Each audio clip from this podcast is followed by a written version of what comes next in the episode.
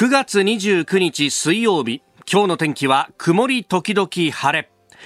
日本放送飯田浩二の OK 工事アップ。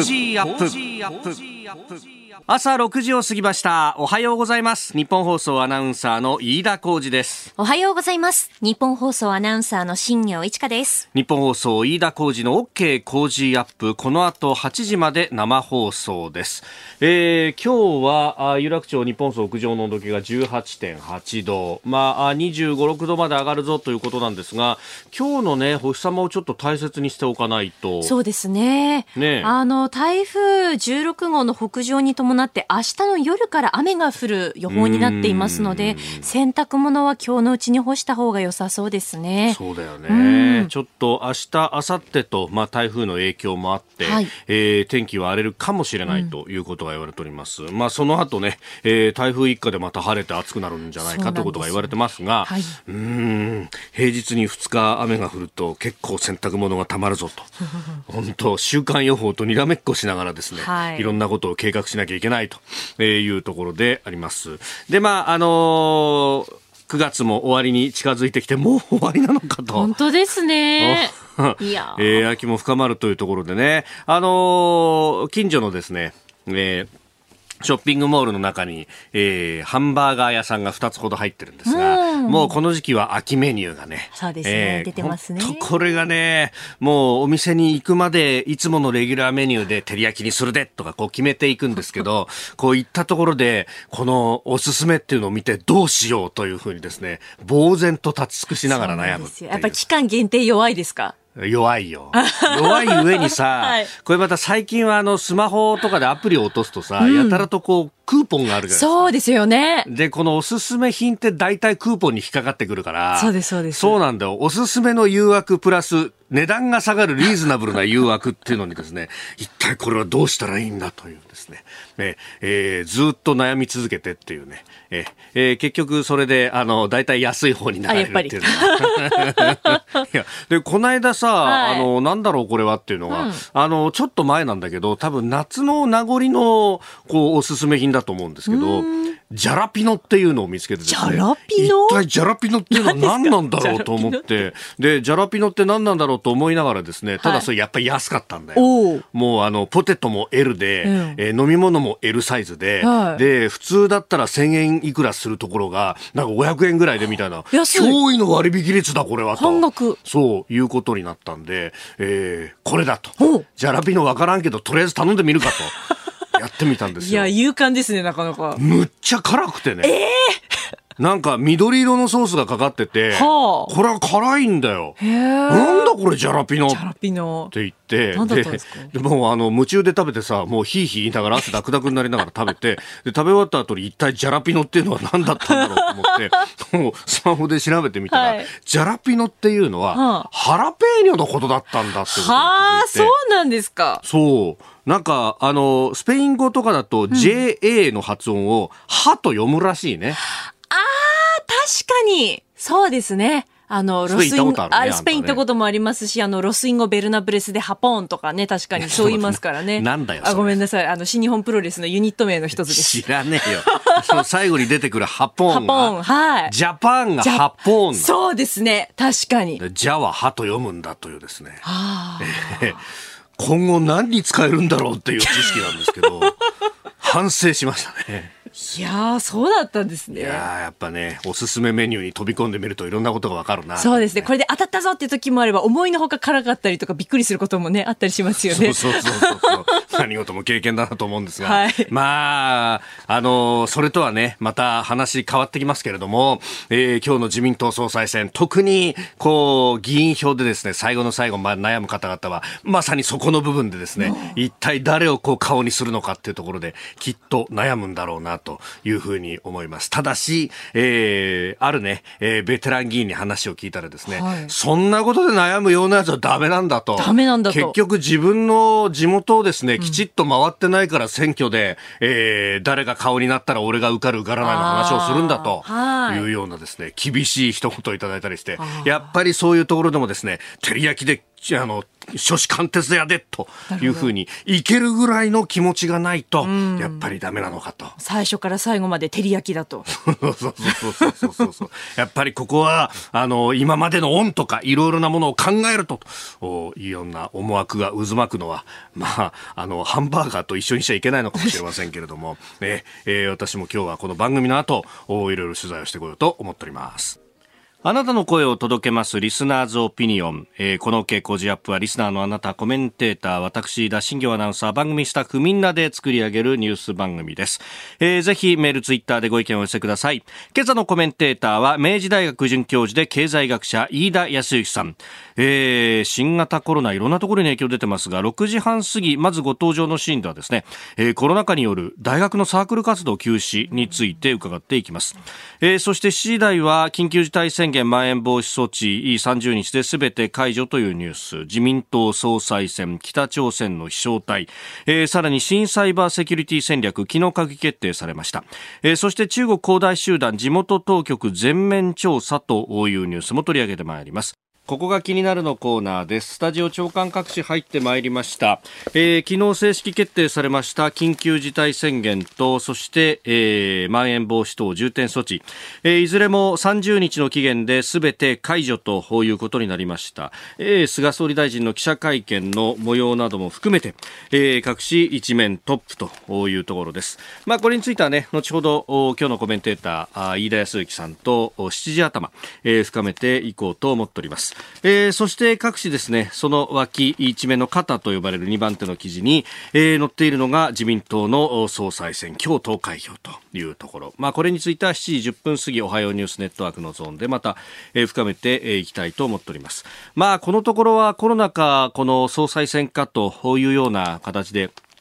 もうニュース番組も含めてですね、ワイドショーも含めて、えー、まあこれしかニュースないのかというぐらいに、えー、このニュースばかりでありましたけれども、まあそれ以外、えー、世界いろいろとこう動いているというところがあります。気になる記事ですが、えー、今日はですね、あの日本経済新聞からご紹介しようと思いますけれども、これは国際面かな。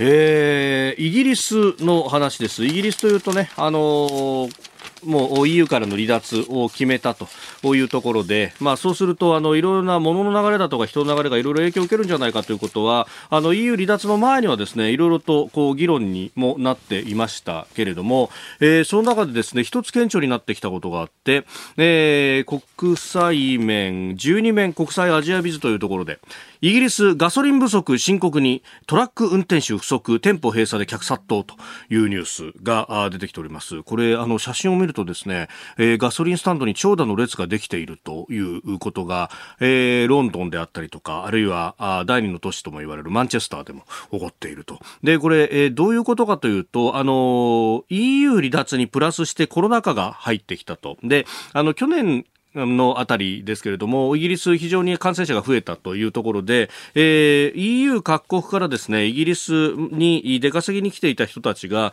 まあ、一斉に帰ったと。あの、自分の、こふるさとに帰ったんですけれども、じゃあ、ここからですね、えー、感染こう収まってきたりとか、あるいはワクチン俺打ったからもう大丈夫だぞということで働きに出ようとすると、えー、今度はですね、もう EU とは切れちゃってますんで、えー、新たにビザを取得して、で、それから入ってこなきゃならないと。えー、ここの手続きが非常に時間がかかるということで、で、一時的にですね、えー、トラックの運転手さんなどがかなり不足をしていると。で、そのトラック運転手さんの不足などによって、、えー、ガソリンの配送がうまくできないということで、えー、イギリスの石油大手 BP がですね、一部ガソリンスタンドの閉鎖を発表したと。これが、えー、先週の木曜日、23日の出来事でありました。で、えー、運転手不足で燃料運べないんですよと。だから、あのこのね、えー、ガソリンの不足で長蛇の列っていうと、例えば、あの、災害が起こって、えー、流通が途絶したりだとか、あるいは、あの、石油ショックのように、えー、まあ、あ、の政治的な思惑などもあって、そもそも原油が入ってこないなどの原因で、えー、起こるというのはわかるんですが、石油は潤沢にあると。ところが、運ぶ手がないということで、えー、こういうことが起こってしまうと。いうところなんですね。で、イギリス政府は陸軍を動員してガソリンを運ぶことを準備していると。いうですね、まあ本当緊急事態みたいなことが起こっているんですけれども、まあ、あの、これですね、まあイギリス EU 離脱っていう、まあある意味特殊要因があるからだろっていうようなね、えー、ことも、まあ片付けることはできるんですけれども、まあ先進各国そうなんですが、こういうですね、まあ、あの、エッセンシャルワーカーというふうにも言われますけれども、えー、物を運ぶであったりとか、あるいは工場でこう、物を作るであったりとかというような、まあ、あの、言ってみればですね、こう、ブルーカラー的な仕事っていうのがどんどんと敬遠されてきて、で、で、そこの部分を埋めるために、えー、移民を入れるであるとか、あるいは、まあ、日本だってですね、全く人事ではなくて、技能実習生という形で人を入れたりなんかしている部分は、まあ、あるわけですね。で、それがコロナ禍で、えー、人が入ってこなくなったんでどうするというのが一部ででね、えー、去年の今頃あたり、えー、じゃあ農業どうするとか囁かれていたところもあったあわけですけれども、まあ、今後だからこの国全体として考えなければいけないっていうのが、まあ、先進各国広がっているのがまさにここの部分の話で、えーまあ、イギリスの場合は EU 離脱っていうある意味大きなショックがあったんでそれがこうガッと顕在化してきた部分はあるわけですけれども、まあ、あの、総裁選の中でも議論になってますけれども、じゃあこれをどうやって入れていくのか、あるいは入れないという選択肢を取るのも一つあると思いますけれども、じゃあその時に誰が担っていくのか、それを技術革新によって AI によって担うというのも一つの手だとは思いますけれども、当座それがすぐにできるのかっていうとそうではないだろうというあたりを、おまあ、今後この大きな国の形の部分でこう議論していかなくてはいけないところなんだろうと思います。で、あの、中国で共同富裕という言葉が囁かれていて、これまあ、あの、金持ちから、えー、お金を寄付などでね、募ってというような話も出てるんですが、これ、あの、いろんな解釈ができるんですけれども、これが出てきた要因の一つに、あの、中国における、えー、製造業などに人が来ないっていうところも一つ要因としてあるようで、えー、結局、あそこもですね、特に都市部で育った、あの、もう徴用花代で育てられたですね、一人っ子政策時代の人たちが、えー、ほら、ホワイトカラーだよと、そんな工場で汗まみれ、油まみれになって働きたかねえよという人が、どんどんと増えて、そこの部分を担う人たちがいなくなってきたと。で、今までは、えー、地方から人をこう動かすことによって、まか、賄ってきたわけですけれども、それもうまくいかなくなってきたというところで、えー、じゃあその、土地転がしだとか、金転がしで漁業で稼いでるような奴らを潰して、で、えー、製造業に人を戻すんだというようなことを強引にやろうとしている部分も一面としてはどうやらあるらしいということも、えー、言われております。まあ、ことほどさようにどこの国にとってもこれが問題になっているという、まあ、あの、イギリスのニュースではありますけれども、まあ、人事として捉えていていいのかなと。で、えー、イギリスに関しては EU は離脱しちゃったので、えー、今後こういう、こう、人手不足というのがいろんなところで起こるんじゃないかということが言われております。この時間からコメンテーターの方々ご登場です。今朝は明治大学准教授で経済学者飯田康之さんです。おはようございます。おはようございます。よろしくお願いします。さああ、この時間ですね、コロナ禍で影響を受けている学校について取り上げていこうと思うんですけれども、はい、まあ、勉強以外のところでもそうですね。で、えー、まあ、勉強についても、やはりオンラインで、えー、リモートで、えー、みたいな風にすると、これやっぱ学習効果、はい、自体下がる。これは間違いないと思います。で、えー、それと同時に心配されるのが、はい、オンラインなので、うん、えー、友達ができにくいと。ああ、言われますね。で、えー、実際のところ、学校、もちろん勉勉強の場ですよ。うん、だけど、うん、勉強だけの場じゃないじゃないですか。そうですね。だってまあ、あの、高校時代の思い出で、授業中がパッと思い浮かぶっていう人、ああんまりいないですよね。そうですね。あんまりいないですよね。で、大学もそうですよね。そうですね。そうですね。はい。でもその中でですね、うん、えー、やはり、えー、このコロナあの影響で2年間、うん、課外活動大きな制限を受けてます。この2年間って、えー、何が起きるかというと、はい、2年間、うん、全然そういった、まあ、えー、課外活動をしていないわけです。で、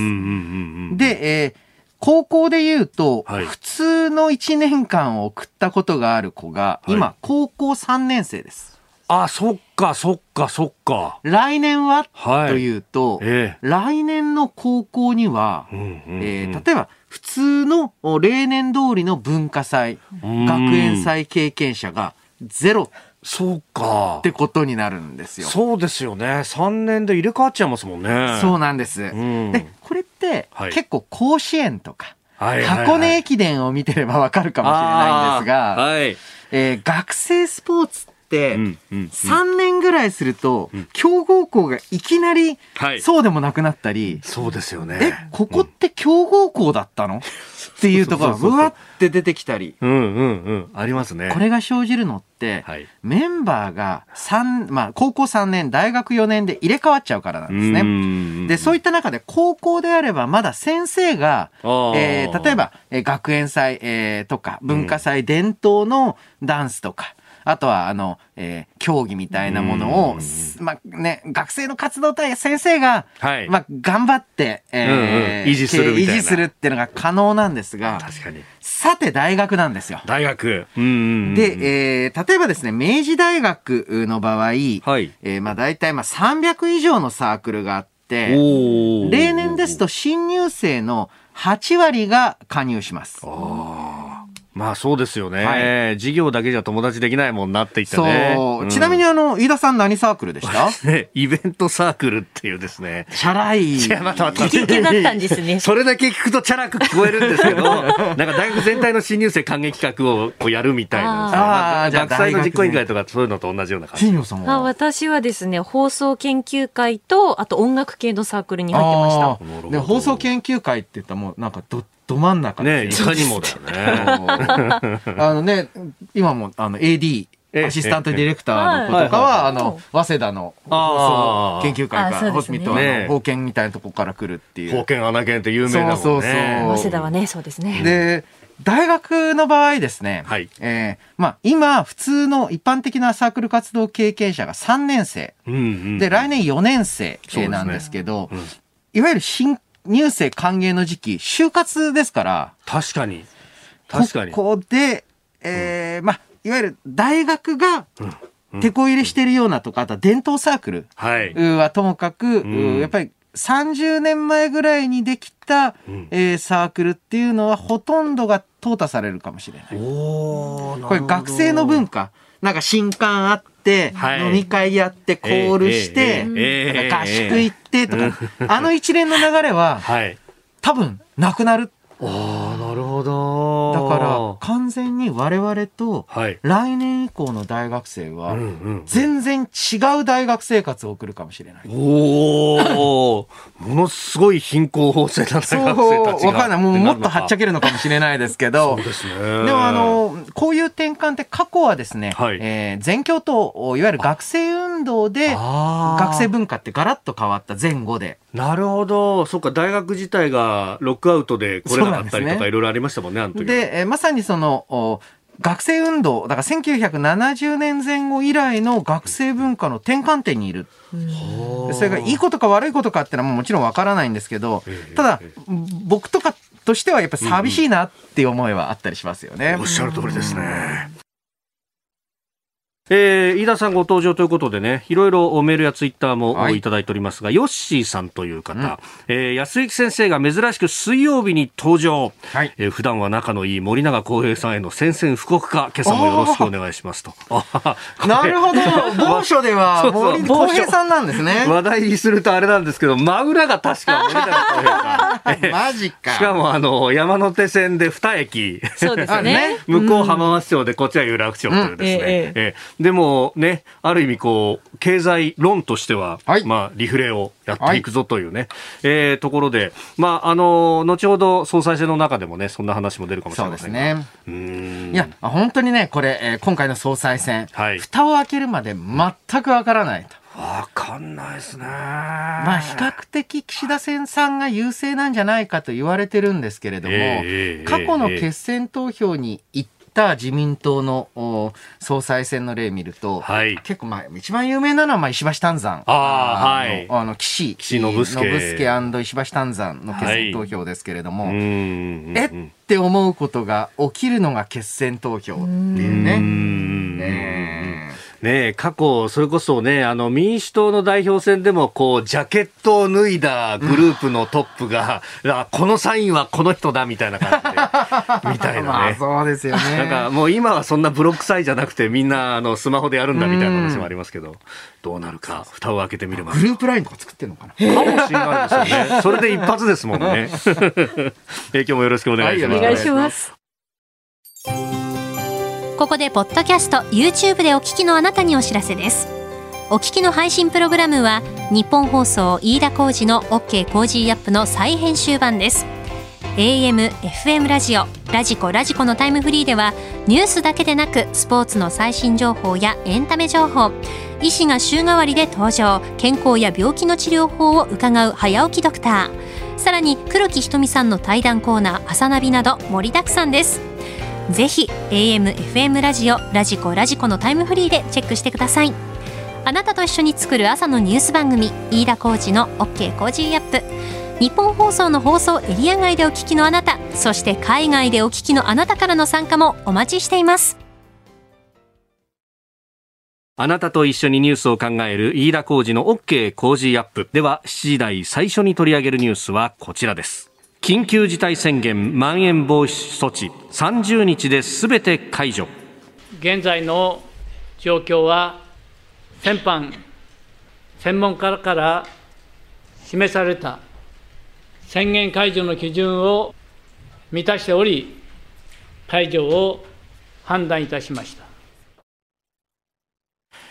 19の都道府県に出されていた緊急事態宣言と8つの県に出されていたまん延防止等重点措置について政府は明日30日の期限でもってすべて解除する方針を正式に決定しました。全都道府県で、緊急事態宣言やまん延防止等重点措置が出ていないという状況は4月4日以来およそ半年ぶりということです。えーそしてお酒の提供どうするというようなことまあ今日の一面トップはすべてこの話というところですが、はい、まあ、どうなんですか？これはようやくここまで来たと言っていいのか。まあそうですね。えー、さらにですね、うん、今回の感染の収束を見ていると、はい、人流、人の流れ、えー、が、感染とあまり関係しなくなってきているんじゃないか。えー、これまあ、麻生財務大臣が明確に言及したので話題になりましたが、はい、えー、ごくごく単純にですね、データを見てみても、うん、人で人流横ばいなんですよね。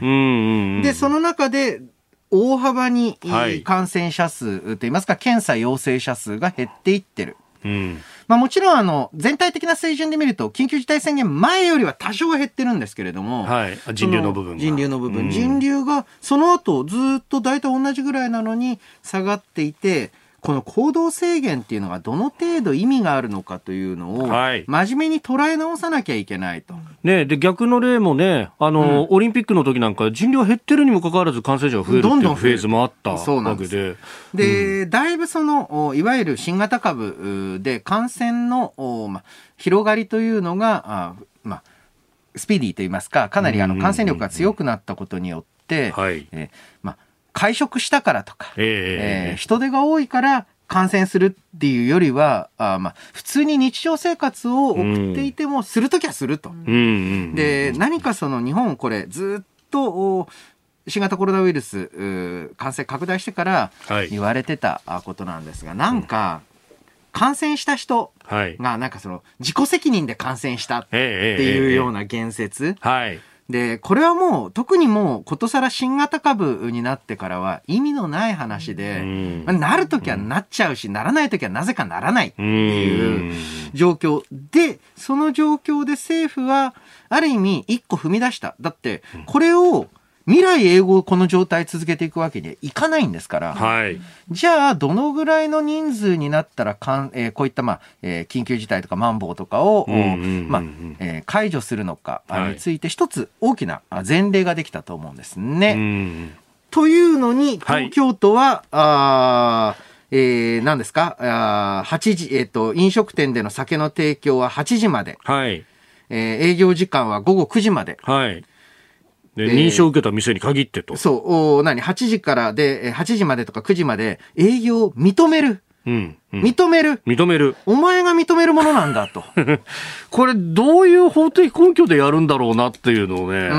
うん、で、しかもこれがもうさも当然のことですみたいな一面トップずっと飾ってるじゃないですか。そうなんです。これ、メディアの罪も大きいと思っていて、うん、えー、まあ私とかのいろんなところで発言する機会があるたびに、はい、自粛であって要請ですっていうのを、えまあ、あの、強調してきたんですけれども、えー、あの、今回の場合もですね、何かそのメディア側は、やっと東京都様が8時まで営業を認めてくれるだ、みたいな。くださったというね。みたいなね、うん、えー、報道なんだけど、これね、おかしい。もともと、その、えー、営業権という言い方をしますけれども、はい、えー、まあ、営業する権利というのは、まあ、かなり憲法上も認められているといいますか、憲法上に確固たる権利だというのが通説のようだと。で、えー、あれだけ憲法憲法って言ってるんだったら、ここでなぜ営業権という話をしないんだと。うんうん。うん、憲法上の権利の侵害ではないかと。うん、で、それは公共の福祉等のために、はい、えー、制限できるんだっていう議論はもちろんあっていいと思うんですけれども、そういうのをすっ飛ばして空気感だけで、えー、飲食業をいじめ続けてきた。だって、えー、今や感染、えー、というか、まあ、検査陽性者の体制を占める職場内での感染。はい。なのに、工場に営業自粛求めてないですよね。確かにね、創業停止論って言ってない。オフィスビルの創業停止処分とかないですよね。ないですね。なんか飲食店にだけおかしくない？イベント業界にだけおかしくない？っていうのは、素直な疑問としてこれからあまあ政治であれ、はい、えー、まあ法律論の世界にぶつけていかなきゃいけないと思いますね。これ、規制権が変わるのにね、こういうなんか縛りだけを先に出すっていうのは、これちょっとおかしいなと思うんですよ、ね。そうですよ。いや、なんかね、東京都、うん、まあ小池知事、なのか、まあわからないですけれども、はい、ちょっと東京都について、えー、しっかりと問いただしていかなきゃいけない局面だと思いますね。おはようニュースネットワーク。この時間取り上げるニュースはこちらです。自民党総裁選今日投開票。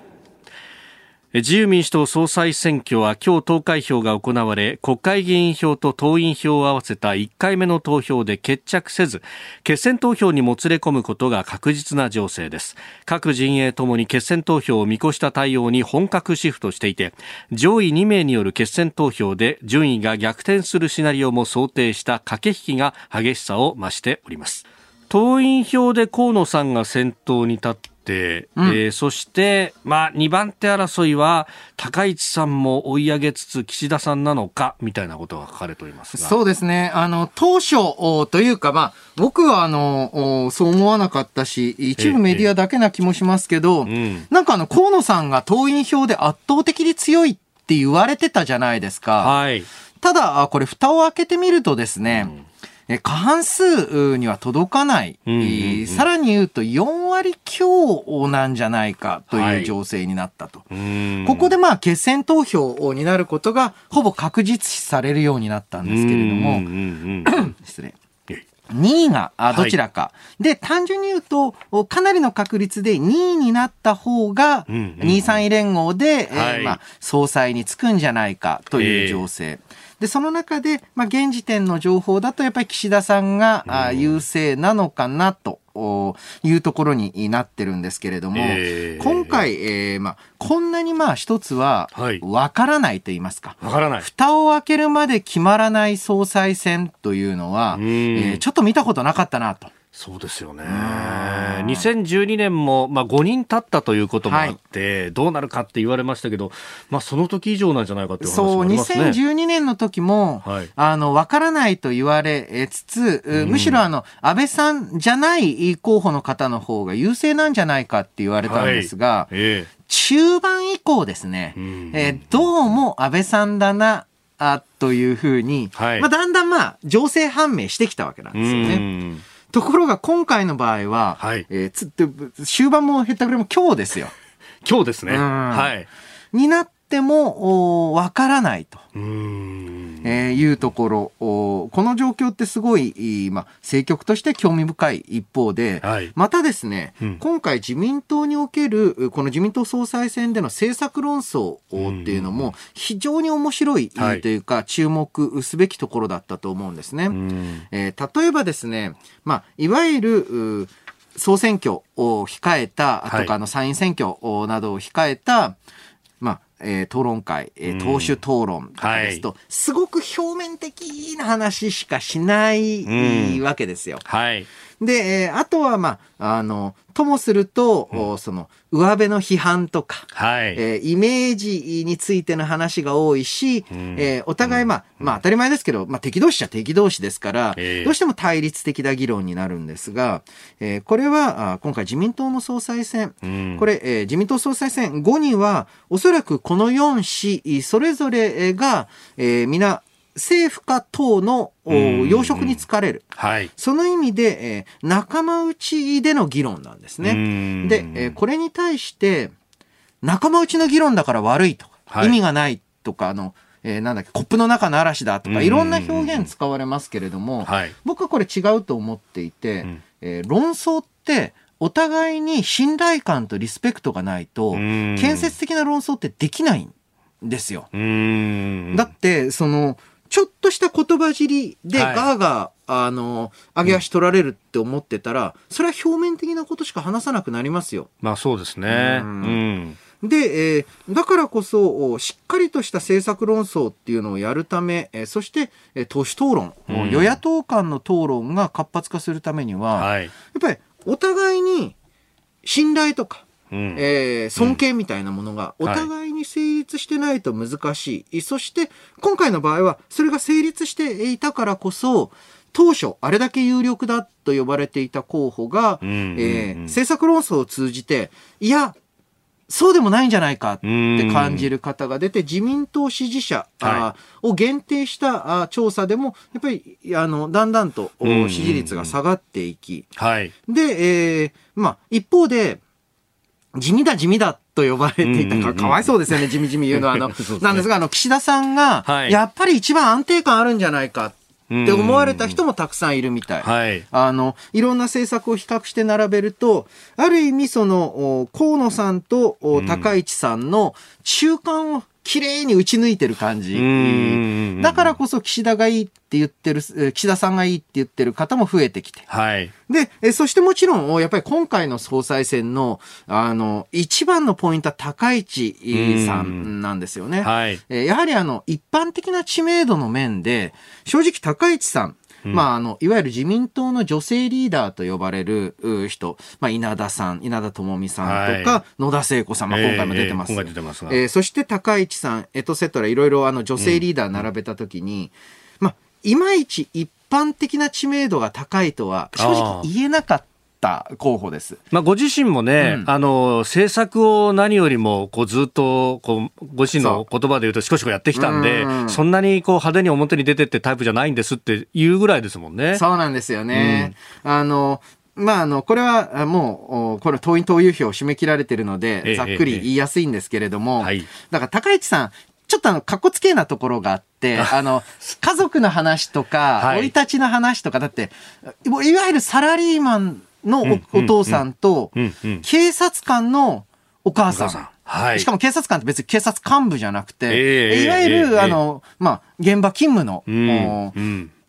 ところであそういったご家庭で生まれて、介護もされてとかでそういう話すればいいじゃないですかっていうと、ちょっとやっぱりそういうところなんかシャイで。ああ私のことなんか話してもってなっちゃうそうそういうお涙そうちょうだいじゃなく政策でっていうなんかねそういったところがえー、今まで目立たなかった理由なのが、はい、やはりこの討論会を経て、えー、ズバッとお目立つようになってきた。全部政策頭に入ってんだなっていうのがね。だからこそ、うん、あの、高市さんが今回の自民党総裁選、はい、えー、勝つ勝たないという話ではなくて、うん、一番注目を集めた候補者であることはもう間違いないと思います。そしてね、実はまあ野田さん、あまあいろいろ批判も多い野田聖子氏についても、はい。えやはりですね、えー、自民党の中にこんなにリベラルな人もいるんだっていう。っていう。かな、まあすごいね、まあ SNS 界隈とかでは、はい、なんで自民党にいいんだみたいな声まで出るんですが、ええ、これが自民党の凄さなんだなっっていう、えー、ところも見せつけてくれるわけです。懐の深さみたいなのを見せつけてくれる局面でもあるわけですよね。だから本当ね、今回の自民党総裁選っていうのは、はい、ちょっとこの政策論争であったり、または、えーまあ、いわゆる国民政党、つまり、えー、将来的に政権を取る可能性がある政党っていうのが、えー、まあ、持っているべき条件みたいなものを、すごく、まあ、大きく明確に示していたところがあるんじゃないかなと思うんですよね。うんまあ、本当、岸田さんも今までのイメージだと、何か、こう、財政規律、一辺倒のようなね、うん、えー、まあ、どうせ増税するんでしょみたいな感じのイメージがあったところが、なんか、政策議論を見てると、そうでもないのかなっていう、こう、いろいろこう分かれてきたところありますね。そう、あの、だからこそ地味だと言われたりもするんですが、一方で、えー、両翼の意見を聞いて、はい、えー、ベストの方法とか、ベターな方法を探していこうっていう実践家でもあるというのが分かって、えー、明確になってきましたよね。うんえー、そしてもう一つ用意していたニュースは安全保障に関してで北朝鮮の飛翔体についてです。日本の EEZ の外側に落下と推定されるということですが、まあ、これについてもね、まあ、安全保障も議論の中に総裁選の中でもいろいろあったわけでありますが、はい、やはりねこの安全保障の議論、はい、というのがここまで明確にされたことは重要だと思います、いわゆる敵地攻撃能力について、はい、その必要性があるんだというふうに、しっかり認める候補というのが出ていると。あの、しかも一人、一人じゃなくてですよね。はい、あの、これからの安全保障を考えるときに、やはり北朝鮮、えー、等の、まあ、いわゆる近隣諸国からの脅威っていうのは避けて通れない。これから逃げる人が総理総裁になってはいけないと僕は思うんですよね。まあ、本当、まあね、えー、この総裁選の期間の中で、えー、アメリカがオーストラリアに原子力潜水艦を提供するというような話が出てきたりとか、じゃあ日本はどうするっていうところとか、うん、なんか動いている中での、こう、政策議論っていうのは、まあ、結構新しいなとは思います、ね、そうなんですよ。だから、本来であればもう、公選法の縛りが確かにあるんです。はい、だからこそ、選挙関係ない時に、うん、えー、例えば、まあ、今回ね、自民党ばっかり目立ってけしからんって言ってる、はい、野党の方も多いんですが、えー、それであればぜひ選挙がない期間、また国会がない期間とかに、その時間をかけた党首討論をやるべきなんじゃないか。で、えー、それも上げ足を取ったり、はい、まあ、えー、するんではなくて、えー、あとスキャンダルの話、まあ、それもスキャンダルの追及重要かもしれないですけれども、政策の話をするときは政策の話をするという姿勢で、うん、えー、まあ、党首討論できるとまた違ってくるんじゃないかなと思いますね。続いて、教えてニュースキーワードです。新サイバーセキュリティ戦略。政府は昨日の閣議でサイバー分野の安全確保に関する今後3年間の目標や対処方針を示したサイバーセキュリティ戦略を決定しました。サイバー攻撃の脅威として中国、ロシア、北朝鮮を初めて明記しすべての有効な手段と能力を活用し断固たる対応を取ると強調しました。えー、デジタル庁を司令塔とするデジタル改革と一体となったサイバーセキュリティの確保なども謳われております。はい。まあ、デジタル庁、菅内閣の大きな功績の一つなわけなんですけれども、このサイバーセキュリティ戦略、まあ、言葉は大変、えー、勇ましいですし、はい、書いてあることは別に何も間違えてないと思うんですけれども、こういったサイバーセキュリティを維持するためには、はい、必要なものは人、そして金なんですよ。で、その人と金をどれだけつけるかによって、全然実効性って変わってくるんですね。で、えー、日本の場合、まあ、これは、えー、シンクタンクあ、イギリスのシンクタンクの調査ですけれども、はい、いわゆるサイバーセキュリティのレベル、能力っていうのを見ると、えー、まあ、日本って、まあ、まあ、単純に言うと途上国並みっていう評価になってる。第三グループそうなんです。なぜかと言ったら、はい、言ったら、えー、えー、当然ですね、えー、こういったサイバー関連の人材、例えば、まあ、えー、ホワイトハッカーって呼ばれたりもしますけれども、はい、そういうサイバー攻撃に対する防御とか、で、なんだったら対抗的なサイバー攻撃の方法を、はいやっぱ攻撃の方法を知ってないと攻撃防ぐっていうのはできない,、ですから、うん、そういう知識を持ってる人って民間行ったらすごい高級取りなんですよ。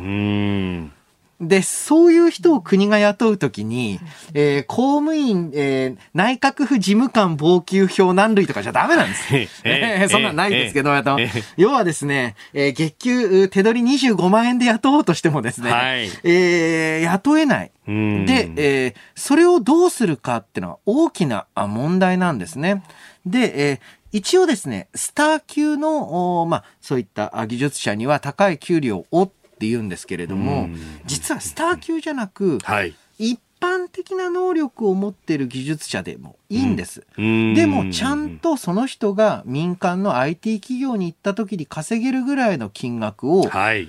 確保してあげないとできないですよ。だからこそですね、えー、これからちょっとその公務員制度自体もしっかりと改革していかなきゃいけない。ね結局、そういう人取ろうとしたけど、いや、この給料お前事務時間で2000万なのに3000万、4000万だ先に行かねえべよっていう、うん、そんな議論が始まっちゃうってことですよね。だってね、えー、まあ、えー、明治維新、えー、明治政府は海外から、はい、あまあ、技術者を雇うために、はい、えー、まあ、総理大臣の倍払ったっていうんですよね。そうですよね。お雇い外国人ってそうだった、ね、そう、雇い外国人の方が全然給料高い状態だった。で、それ、まあ、総理大臣の場合まで払わなくても大丈夫ですから、はい、えー、事務次官給払えば来てくれる人も結構いるでしょうし、あとは、それを支える、はい、バックグラウンド人材とかも、もっとですね、しっかりと特別職の公務員っていう概念を広げていく必要あると思うんですね。ねこれは、あの、かなりこれから、あいろんな局面で問題になってくる。はい、まあ、正直ですね、うん愛国心とか、えー、うんうん、心意気で、まあ、心意気に頼って、はい、国防をやっちゃいかんのですよ。うん、うん、そうですね。うん、ここはきちっと対価は払わなければいけないし。うん、で、えこの点をね、今回の総裁選をめぐる論争でも、かなり高市さんが明確、まあ、もともとサイバーもの得意だっていうのもあると思うんですけれども、うん。うんはい、いわゆる公的雇用のあり方っていうのを変えなきゃいけないんだと、えー、いうのを明確にしていましたし、これはあの他の候補者にも徐々に浸透していったと思います。ますね。うんでこれねあのまあ、取り締まる方でも、うん、まあ、あの警察庁の中で、まあ、サイバー局というものを作って、えー、まあ、攻撃的な捜査をやると、はい、これ、今度はデータを取るとなったときに、憲法の壁にぶち当たるとか、いろんなことが言われてますよね、うん、あのいわゆる日本の、うん、情報セキュリティ、まあ、あとは個人情報保護っていう考えですね、はい、の基準っていうのは、徹底的に的を外しています。えー、例えば、マイクロデータって呼ばれる個人別のデータ、これプライバシーの問題があるから公開できないっていうんですけれども、それをまあ、マスキングといいますか、はい、個人情報を特定できない形に変換する、自動的に変換していくっていうのも全然できるんですよね。バイネームじゃなくて30代男性みたいにするああ、そうそうそう。あの、まあ、あの、あとはランダムで項目を入れ替えちゃうんです。で、ランダムなので、統計処理したら、そのエラー消えるんで、あの、そういった措置を使って、あの、もっとデータ活用等もできるようにしていく。なんかその、データは、だって、もうそれこそですね、えー、定額給付金のために使ったデータを、はい、今度新しく何かやるときに使えないんですよ、もう。そうもう一回定額給付金やろうにも。何かその個人情報への変な壁っていうのを取り払う必要ありますよね。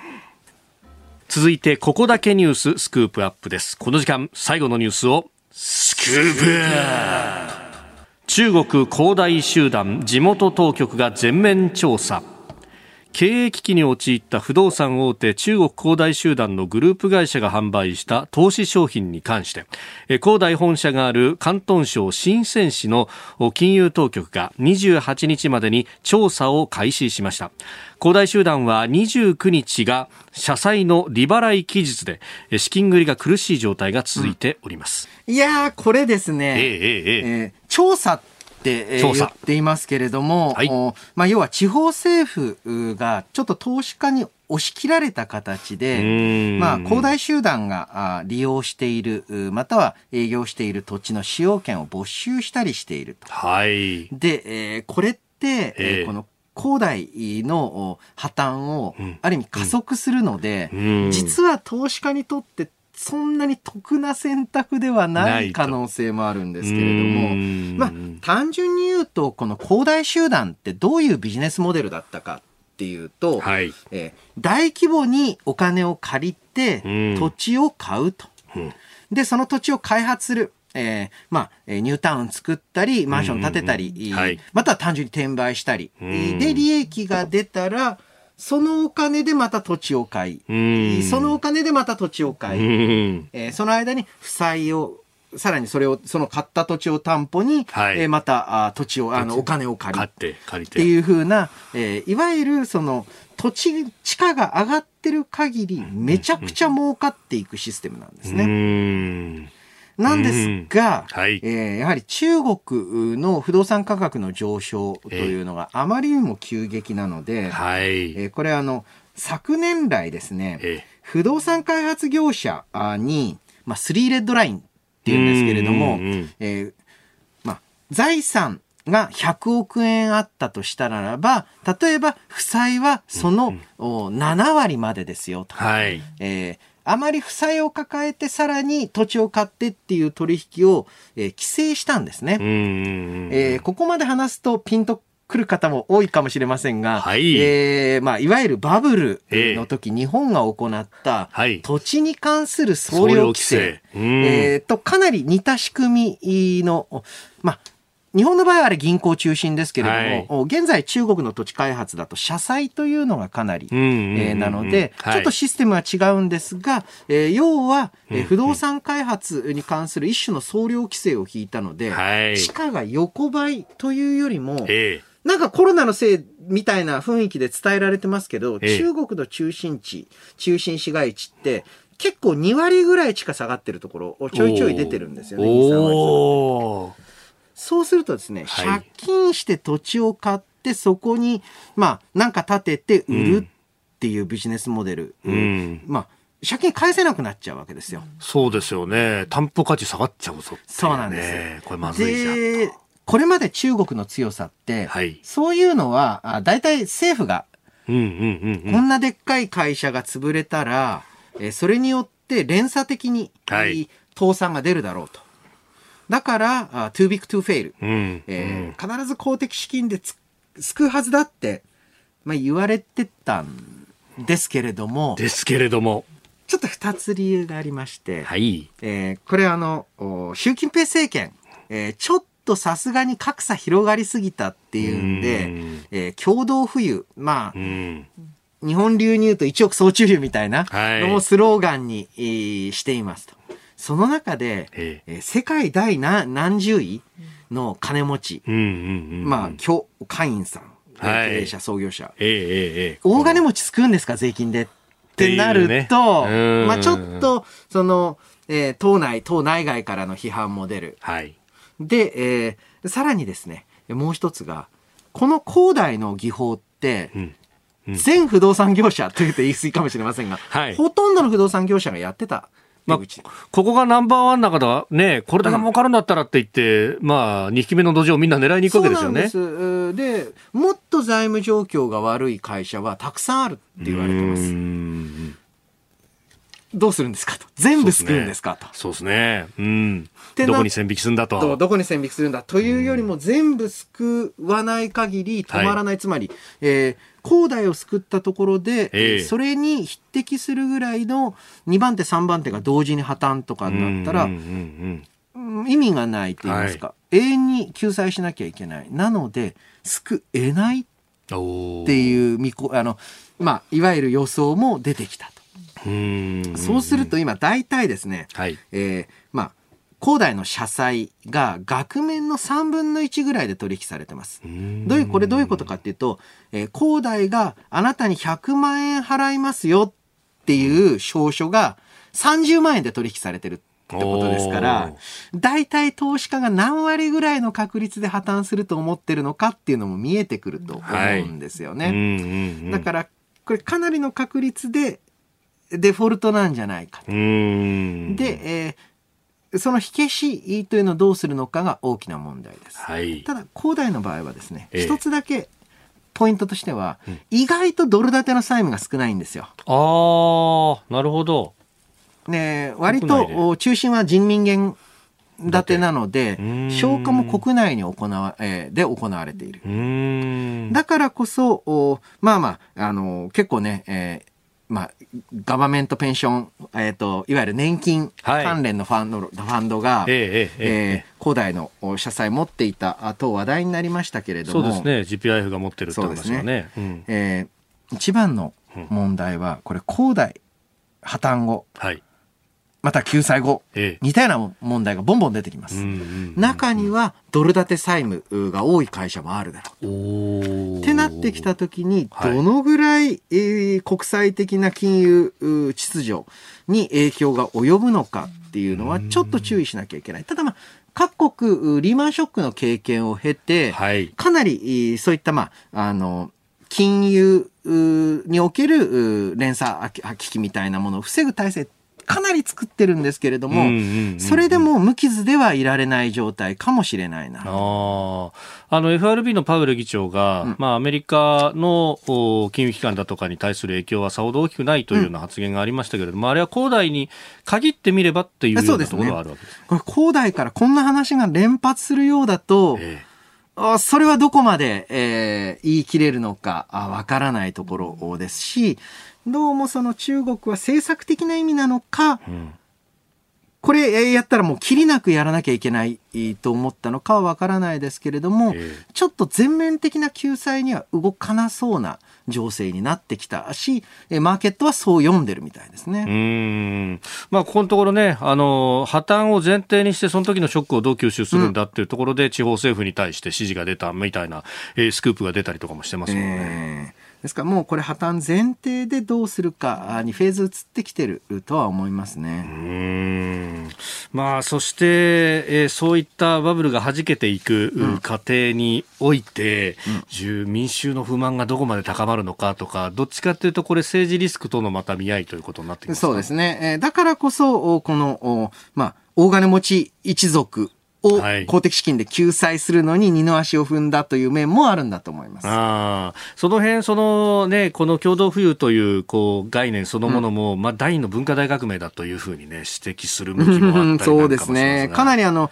習近平政権今年に入って、はい、えー、まあ文化、であったり、えー、まあ、人々の行動に対して直接的に、えー、まあ、政策的な措置を適用する例増えてきましたよね。うんうんうんうん、で、あの、来月には、あ6中全会があって、はい、来年には党大会があって、うん、3期目に踏み出すのかどうかと、はい、結構ここは習近平氏、どうなんですかね？追い詰められてると見るべきなのか、どう見るべきなのか。というよりも、やはり権力基盤を確立しようとしてるっていうふうに考えた方が僕はいいと思いますけど。うんこの政治ゲームの中に、この中国恒大集団の破綻処理みたいなものも入ってくるわけですか？かもしれないですね。えー、今日のスクープアップ中国恒大集団の話から、まあ、あ中国全体の ところまでお話しいただきました今朝もポッドキャスト YouTube でご愛聴いただきましてありがとうございました